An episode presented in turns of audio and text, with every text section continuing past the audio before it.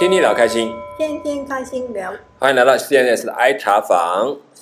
我是 Super。好，我们上次开始谈到我们去的比较好玩，应该说比较先进的地方叫做日本，对 不对？也离开了我之前讲了很久的非邻洲。居邻居，对对，我们就我们的好邻居，最近送我们很多的疫苗哈。对这个，爸爸，对对对，但是不管怎么样，我觉得这都是出于善意的希望对我们大家好好的善用，也希望真的打完很多没有这些副作用。我们看到有些是很辛苦，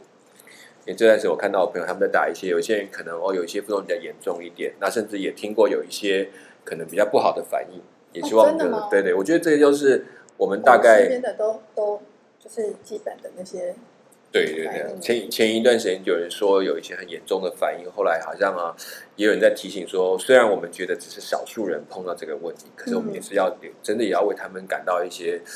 有一些希望有人安慰到他们啊，因为其实对方就是真的一个家人就这样离开我什么的。好，不管面对疫情，都是我们现在一个大家都不可承受的痛，嗯我们大家都一起在面对，希望早点过去，我们可以开始预备这个下一步行程啊。那我们现在在讲的日本，上次有谈过了，呃，上次去你到东京住在你朋友家，对，然后接着你又去了京都。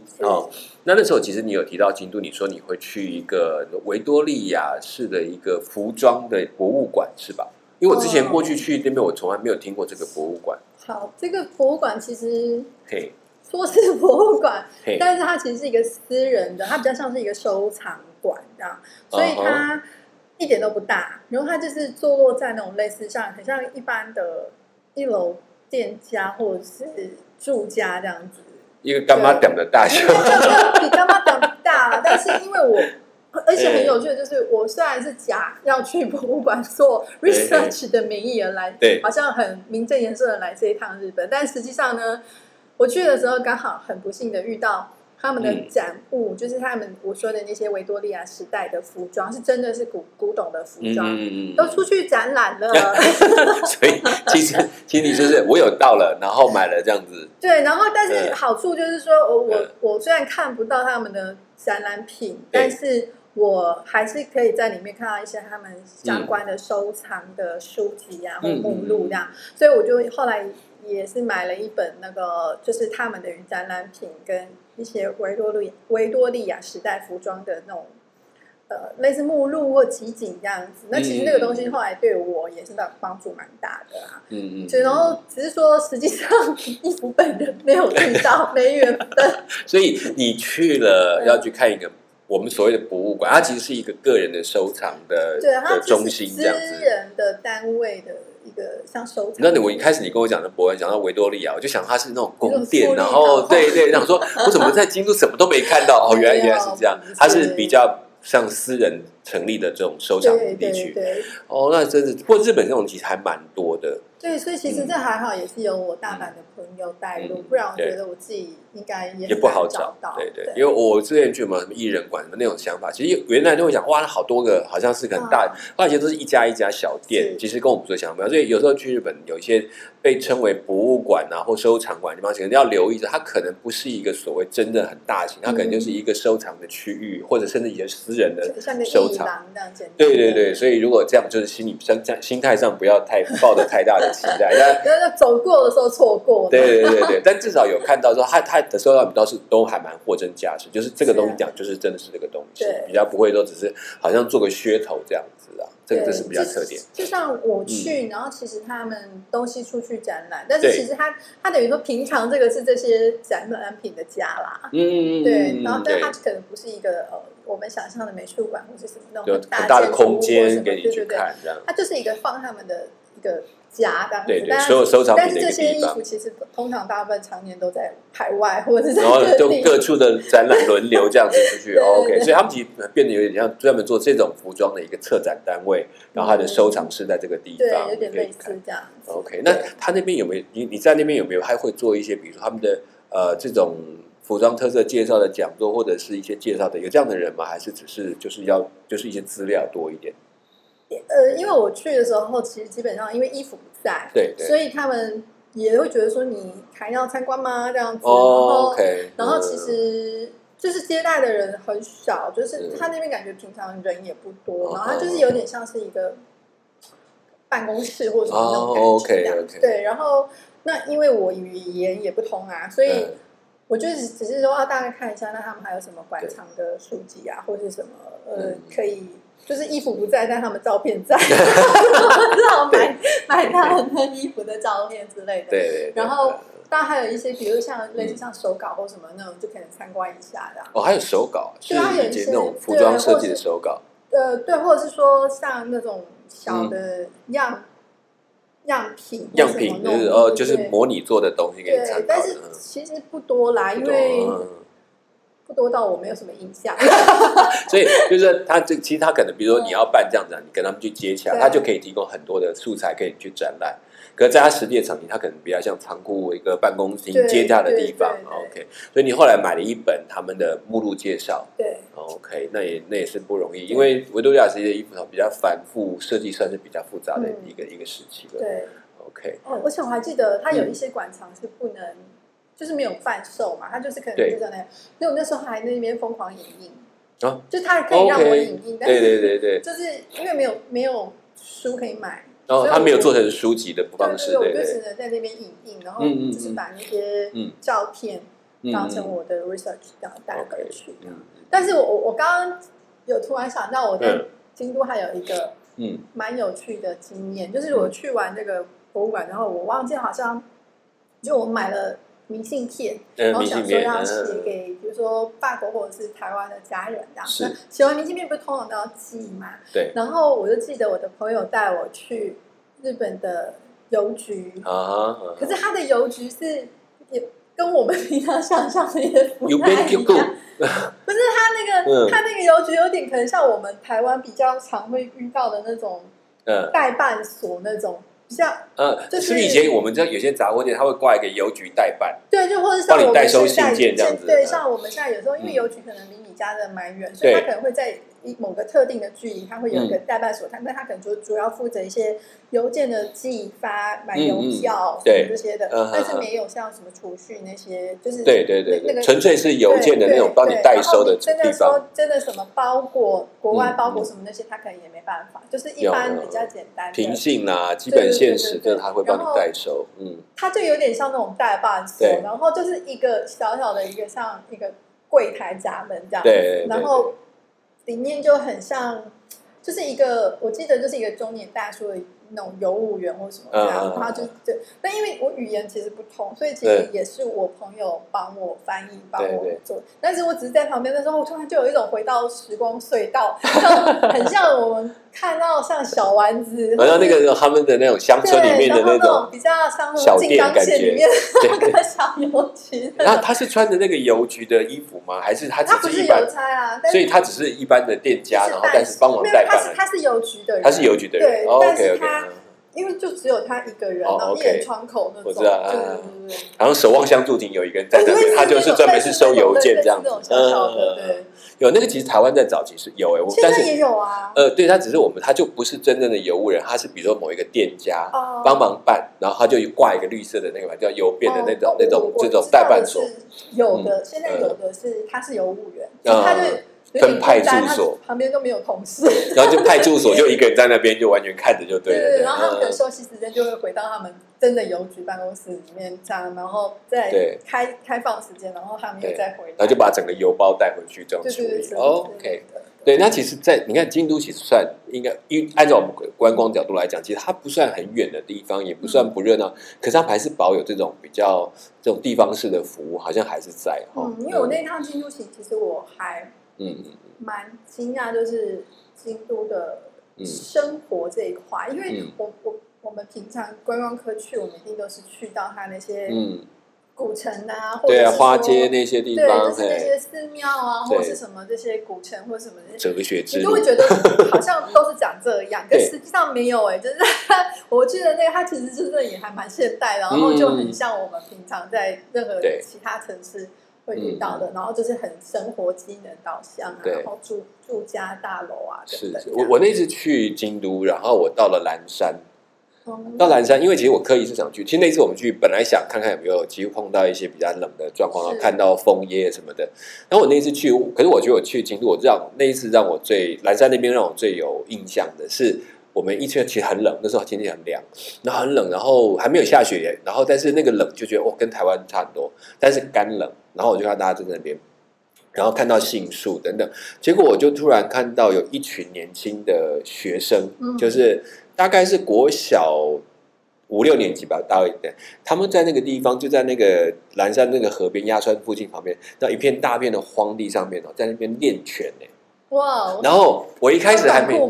没有，他们穿的是道服，哦哦穿那个道服，但是就那一件道服，其实我们都穿的很厚的那个那块，他们穿的道服前面，呃死呃死，我就全脑袋一看，然后然后在在他们真的就像我们在以前看漫画里面的，嗯。在那个跑步哦，嗯，就沿着那个路这样，然后穿赤着脚哦，在跑步，然后跑的男好大男男女女都有。都有都有，就是大大小就是小孩，嗯然后就是教练在前面这样带着这样跑，我就看，哎呀，这部景象让我突然就觉得一阵，嗯，好像看到我以前看的那个故事的场景就出现了。哦。对对，我觉得这个还那个是我在反而我在南山我跑了这么去很多地方，但是在那里反而是让我记忆深刻的。嗯。然后另外一个有趣就是他们很就是尽量在有一点让回复古代的生活模式，某一种嘛，在让观光客体验，比如说哦。他们会有人力车，啊，对对对，你看那个人力车夫，我一开始会觉得啊，那都是一些老先生要做的那种，不是全都是年轻人，而且那个年轻人都是都在比哦，他们真的是，我就发现他们就载了客人，就是跟他们有邀请这些观光客来坐他们车，然后他们去跑，因为蓝山有个有一个大步道。比什么？比比什？么？真的是在比快，他们就一个人拖着一台人力车就开始冲哦，看谁那个步伐稳定。我就在想说，体力也太好了一点吧。那他们都穿的很少，然后我们都觉得很冷，他们好像一步就完全不在对，然后就这样，然后他们就专门跑，觉得蓝山那个区块要跑他们里面的古，就是旧街里面，嗯包括本院寺啊，或者是那个那个叫金阁寺，那个有一个有一个沿路的观光行程，他们就是带他们这样去跑。当然也要看客人，有的客人是还是你们还是慢慢走就好，他们的体力真的很好。我觉得在那几个是我，但至少看起来让我跟台湾的某一些景点的状况很不一样。他们那种，而且他那些脸就真的还会有一些口号呼喊的方式，会让你就对对对。很有那个感觉。很。精神，对很有精神，然后你就这样看着，哦，就觉得被吸引，被他们非这个应常吸引应。该也是有跟他们就是嗯。后来的观光的一些策略啊发展是有关系。做结合。对。然后像你刚刚提到那个小学生的那个，我就记得说，因为我们印象很深，就是我嗯。们从小看日剧或者是看日本的电影，都会很有印象，就是他们嗯。日本其实比我们冷，对，但是他们即使冬天都还是短裙短裤短裙跟短裤这样子，嗯然后我们都会觉得说怎么会这样？然后我记得我好像以前有看过嗯呃类似文章，就是介绍他们说，因为他们就是要训练从小训练他们的小孩有那个坚毅坚韧的精神。神，对，就想说这件事情一定要这样子，他们很习惯的，他们就很习惯了。其实我觉得也不错啊，对其实如果按照他们的活动跟行的，也许其实真的还 OK、嗯。那他们因为从小就习惯这种天气，那可是我倒觉得说，但是真的让我去看到，我觉得他们的小学生或者那个那个样子，很就变得通常都是比较活泼的心态，就他们对人都都会那个表现出来的精神都，至少我们看到的，他们都还觉得还不错。然后也蛮有礼貌，大概就是看到那个情况，所以我在、嗯。我觉得我在那里看到的不会像呃一般观光区，可能我们看到很乱啊，大家就在那个模这个这个很多店，他们也是很多店，可是你不会觉得很乱，因为嗯因为这个商店街的概念，我除了在这里看到，在东京的时候，我那次去的时候。我那次第一次去东京已经很久了，二十年前的时候，我去那个奥运那个事情，去那个他的选手村住。其实那次我走你去选手村住，为什么？你是选手吗？哎，不是，因为他他们办完奥运之后哦，确实是空下来就可以外出。刚好我们带了一团学生，哦所以就住到里面去。对啊，那个那啊那个是我记得住在他们那一次，参加什么项目啊？对啊，我们参加是呃闲逛项目。对，所以我我其实我去逛他们这个，他们就是他们在巷弄里面的商店街。嗯，然后我就去了，才发现他们商店街就是每一个商店街都把自己当成是一整个的商业区看。嗯而不把它当做某一个商家或者谁要抢谁的商家，整个的设计跟思考，甚至他们的商店街的节期嗯是一起办的，嗯。所以就会让我觉得不会觉得很杂乱，好像大家在抢什么生意的感觉，也不会聚集到很拥挤的状态，所以我都觉得还蛮有意思。他们一个蛮大的特点就是他们的商业做法会考量大家共同的利益怎么去做。就因为我觉得日本人这个族群是蛮特别的，就是他们很有群体意识，然后就是会有一种你在这个群体里面，你不要去做那个少数，对，因为他们怕 对。大多数人做对他们就说有一，他们用一个概念叫做不要让人家麻烦。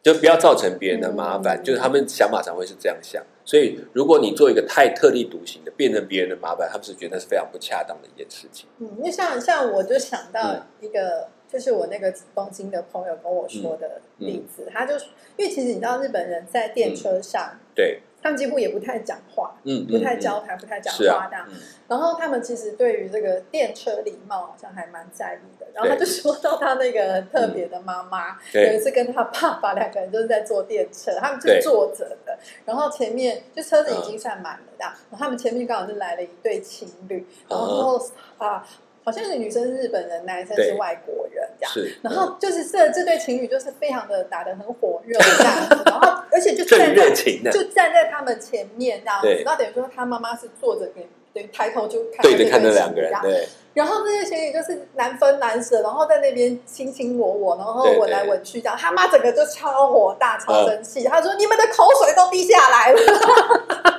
他真的站起来跟他们这样讲吗？”他很介意这种事情。然后我对觉得，呃，反观就是我觉得台湾好像在这一块我们就比较。哦，这是别人的事对对，我们就觉得那不要爱到我就算，对对对对对对。但他就会很在意，他就觉得你爱到我，哎，这个也是他们很有趣的地方哈。就但我们同样看到，也觉得这个不适合，这个这个其实不恰当但我们可能就好了，反正就算了，就不看他可是。你知道，同样的情形，对我如果在法国，这个是到处都有，对对对就是走到哪都有。我就还记得说，我那时候爱最大，呃对，因为我那时候有一对，就是从南 法，我后来住在巴黎的时候，我有一对从南法来找我玩的朋友，他们就是来巴黎玩，然后住我家的。嗯嗯，然后他们那一对爱侣真的是爱到不行啊！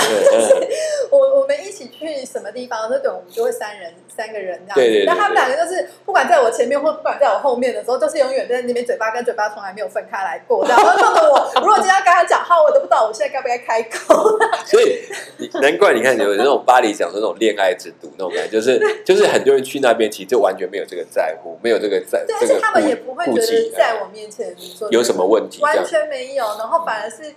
这个时候的我，就还会有一点点不不太不自在，对呀终究是尴尬啦对而且有时候也不知道眼睛应该要看哪里才对因为？他们如果在我前面的时候，或是比如用餐的时候，他们两个就坐在我对面，然后两个，然后我都不知道我眼睛该看你们，还是该该看菜单，还是该 看你这样。可可是我我换个角度来讲，我当然觉得呃你们热恋这个我没有意见，嗯可是我我还是会觉得稍微要顾虑一下周边，因为终究是一群朋友。如果如果这样，那不然我通常我会好啊，那你你们自己去玩，不用找我，我免得我在旁边，我也觉得怪怪。嘛。对对对，就我们讲对，好，就是落单的人的想法。好，那 OK，那其实，在日本真的比较少看到这种场面。那他们就是有比较亲热的，也都他们认为就这是私下的事情。好，那我觉得他们也确实是如此。所以也就因为他们这种整体的那种概念，所以包括我去看到很多市场，像我们在大阪，嗯你不是有去那个道顿窟？嗯那那附近有几家，有几个大的商场，比如叫做黑门市场。嗯那很多人就会去看。它其实哦，我就发现，我虽然很久以前才那个记忆是看到那样的商店，就就觉得哦，那大概那个时代。可是即便到后来，我就是最这这几年去的，到那个黑门上，其实也让我很惊讶。它里面其实就非常热闹，而且非常观光的商圈。可是它所有的招牌各种设计，它其实不会因为这样就特别去抢别人的东西。哦，对对对，对，这个就是我就觉得说，哎。我们可能因为商业开始红起来，就会讲啊，我要多一点生意，我会做一点什么的，然后就会有点规定，会故意超过一点点。哎，他们不会耶，看看我们那个延伸到的那些槟榔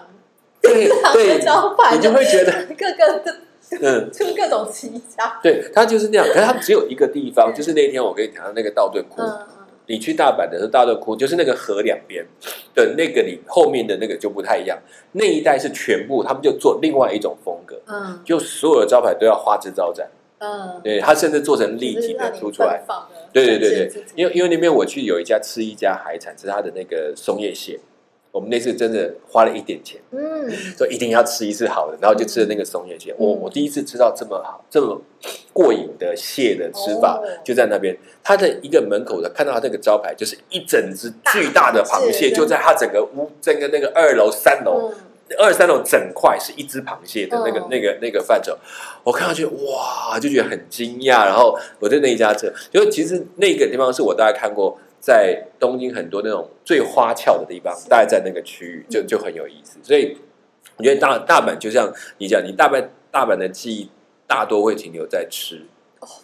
对，对，要不然就是大阪城，对不对？大阪城也还好。大阪城也还好，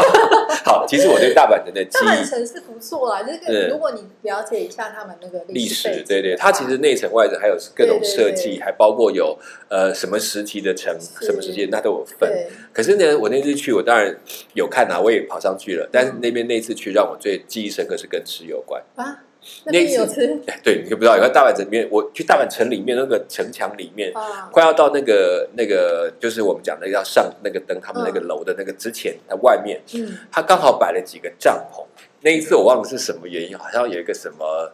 展示，然后他就摆摆有几个摊位。那我那天去的时候，早上去还没有太多人。结果我们一去一进到那走进去之后，就看那个两摊，只有两摊，那就两摊。一摊不知道是什么，另外一摊我一看就拉着我太太走过去。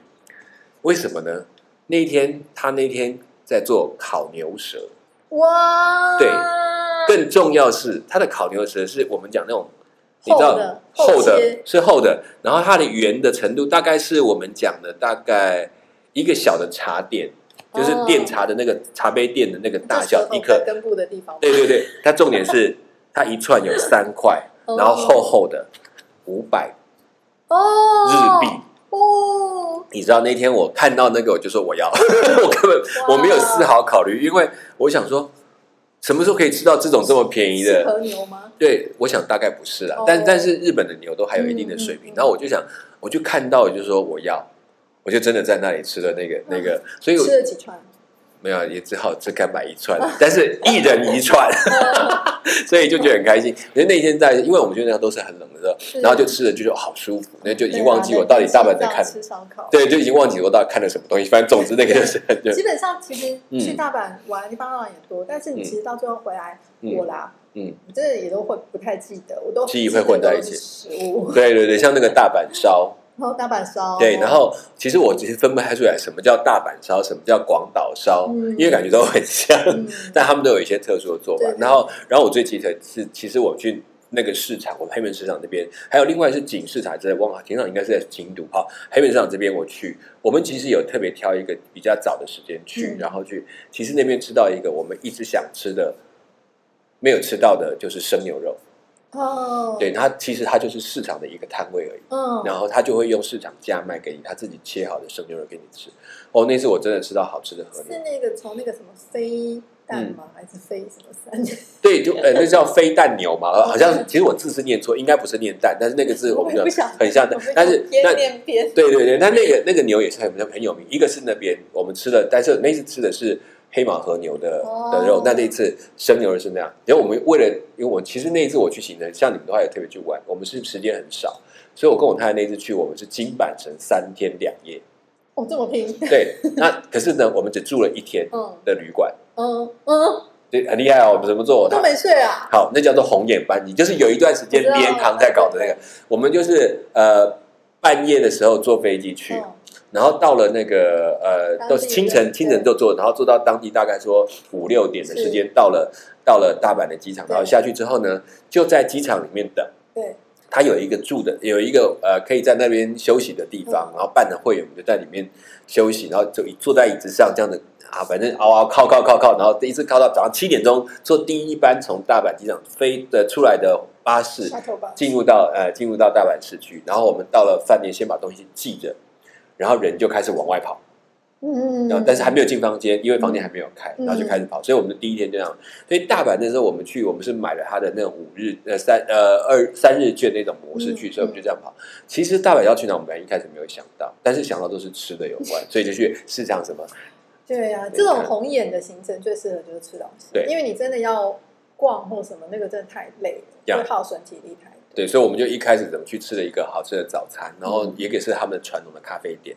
然后然后接着就跑去这个、呃拉面，嗯然后一拉拉面店是吃吃个午餐，然后我们就开始坐地铁，我们就想办法把地铁用到最最满，对不对？对，居然去到了两个我一直没有我一行程没有不知道，但是我们碰上的地方。第一个就是宝冢大剧场，啊，在日本里面，我们过去在看都是漫画的东西，嗯米罗和女儿、凡尔赛什么凡尔赛玫瑰，嗯。然后还有一个就是千面女郎嗯。之类的。那其实他的女生的，哎，对，但是我看这个东西，我当时没有联想到嗯，后来我才知道，其实宝总演的很多都是这里的故事，然后里面之繁华，然后我们走到宝总的时候，然后我们就开始那个剧场之大占地我们没有看剧，看剧好贵，买不起。嗯。然后那时候，但是我们光看它的占地，它的整个是，它是一个宝总学院，加上宝总剧场，然后还有宝总好像 A、B 团还是几团，嗯有不同人在不同的地方演出，然后他就现场会展示。然后我看到那个剧照说，哦，以前看漫画的衣服都在上面呢。我们最早以前玩的所谓的那种 cosplay，我觉得他们做的最彻底。然后好多的他们的明星就是那种、呃男生演女生的，对，他们全部换。我也仔细觉得，哦，原来他们都一定只有女生可以演宝总的剧，宝总剧没有男生。嗯，所以我在看到那里面，真的是在当地非常红的一个地方，嗯那个整个占地就像一个大学校一样，对，我都没有，居然在大阪有这样一个地方。嗯，然后我在电车上看到的广告，跟他们都都很多有关系。我在那里看，然后我就看他们那个展示，然后接着我们从那一站出来，又去另外一个地方，到有一个小站下来。我本来以为这里也没什么，嗯我们本来只是想说去就这样晃晃闲晃他们那种社区，结果看到一个嗯，我我没有想过，但我曾经有想想去看看有没有这相关的资料的东西，就是手冢的博物馆，哦，手冢治手冢治虫的博物馆，就是他个人的，就是借他个人博物馆，嗯而且我刚好去的那一年是十五周年还是二十周年的纪念的那个展览，我们就进去看，然后我进去跟风人然后去看，我老婆看到她看到的。那个那个叫做那个白马那个白马公主的那个、嗯那个，然后就现场看到那个宝马公主的那个图，哇，就看到很开心。然后沿路要光要进那个博物馆之前，沿路都是做成那个柱，做成那种雕像，嗯铜雕的，比如说凤凰、三眼神童等等，就是一个这样一整排这样进去，然后地上哦，我才知道原来他地上很多的，就是在仿沿中国戏院，美国的那个中国戏院的那哦，个唐人街印手印，一手印嗯，它就一堆的手印哦，对，他就告诉你这个是那个凤凰的脚印。啊，这个是这个是呃 三眼神童的手印，然后这是这个是那个呃原子小金刚的手印这，个是需要付费的吗？哎，要我们要花一点钱买，但是不会太贵哦。那次我们就还还是要进去看，然后其实它的它就分，它其实没有想象中的大，它也不是那种很巨大的博物馆，它大概就是呃一般的我们讲三层楼的建筑，嗯，但是它的占地没有那么大，嗯它的地下还有一层。嗯然后我就进去看，结果就在那边看到很多他原来的手稿，嗯还有他自己的自画像的那种变化。然后其中有一段很有意思，他就在有一个小小的场地，就是现场可以让你画动画。哦，然后马上就给投出来给你看，哦。就是你可以看他们怎么画动画，他就现场告诉你对，互动式你就现场操作，它就是电脑面板，然后然后他是用纸，他用纸去画，然后帮你扫完就帮你放，哦就可以看，用纸画，然后他帮你扫，对，他就是用有点像我们讲手稿的模式，就是你这哦手稿是这样画的，对。然后怎么用赛璐片去对，然后画然后就有一个过程，然后最后就会让你看到说，这个如果变成一个动画像什么，比如纸翻起来是什么，就是完全体验你自己就是对，他就体验，他是给小朋友体验的哦，可是我们就很开心，就一直在看，嗯。然后玩，然后看到那有很多我们就熟悉的怪异黑杰克啦。嗯。然后什么三眼神童啦这些，然后原子小金刚、铁人二十二十八，那就我就这样，我这边看着就觉得好兴奋，就回到我那种小时候，当然就满满他的漫画的那个展示。我我觉得那个后来就在台湾有一次成品就办了有一个原子小金刚的展览，嗯。那就是有这些，然后我发现我就在那边看到同样的东西，我觉得其实那是很偶然，就是嗯我我觉得这个行程当中，我们原本没有想到这些地就是。喜欢旅行这种突然的迷路风情，然后好像就发现了新的东西。对，所以而且我们是走一走，突然看到斜对角，哎，那个好眼熟，那是什么东西？然后一看，都不是手冢漫画的人物嘛，就冲过去看，原来真的是手冢他自己的我以为你是博物馆。跑到了什么吉田兴业这个 搞笑艺人的那个也很很有名啊，因为他发源地就是在现在他们是把一些动漫的一些场景，在那些地方就会把那些人物，比如说那个两金刊吉，嗯他的那个他所在的什么派出所啊那些地方还有对什么灌篮高手那个火车站的那那个平交道那些，他那些就把它就变成他们现在把动漫元素就真的结合在那个当中。那那这个其实也要有一点想，就是因为有的时候这些做的没有很精致，或者是怪怪的，也会让整个场地就变得很奇怪。所以我就我觉得那次我去大阪大概就碰到像这样，所以我知道那个三天我说只住一天旅馆，因为我们第最后一天要回来的时候是在晚上的时间，然后我们就是在旅在直接到机场去。哦，从机场那边，然后休息到清晨搭飞机回来。坐清晨的飞机的，对对，就是等于要跨夜这样子，对不对。哇，那你们回来应该睡了三天三夜吧？谁知道？不过不过那一次我们又碰到了另外有一个精彩，在大阪呃在呃神户这边有一个每一年的一个特殊的祭典，嗯但这个祭典其实也不算是那种什么神明那种祭典，它是变成一个城市活动，嗯叫做光之祭。哦我不晓得，你知道台北市前一段时间有做一个光廊，在市政府附近，然后搭了很多人，嗯，那个就是。其实就是原来在神户办的这个光之祭，非常盛大。它是把整个有一个城市的一个区域，整个都变成这种、这种光的这种组合的，台北除了市政府那里，在中澳东路东区它就是那一块，对对。但是它是那一种，它是把你把那个再放大，哦，OK，再放大，然后它还有一个有一个广场区，所以你会感觉就是随着他走进那个光廊，然后进到一个城市，一个光的城市里面，那它里面有很多追思的概念，但就是那个城市会觉得很就很舒服，然后、嗯然后但是这个人真的很多晚。上它是晚上，我们就是为了赶那个晚上，所以当天晚上就是我们其实晚很晚才回去饭店休息，我们就先是先去逛还是有做功课啦，对对对对，有那几个是他告诉我，我们才去。然后其实会有多大，我们都不知道，去了才发现。嗯，然后在那边，我们又吃了一顿很重要的饭什么什么——神户牛。哦，我怎么怎么我其实是很不忍心要花那顿，我说会不会太贵了啊？怎样？我老公说，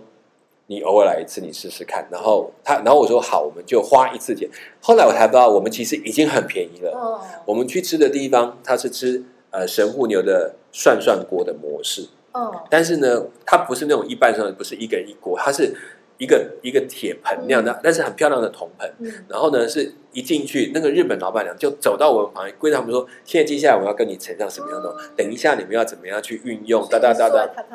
对对对对对，然后就坐在那边，他就开始，我就第一次吃这种很正式的日本餐点。然后它的地点又在什么地方？在那个地，就是以我们讲那个高架的铁路的旁边的一个二层楼的房子的二楼。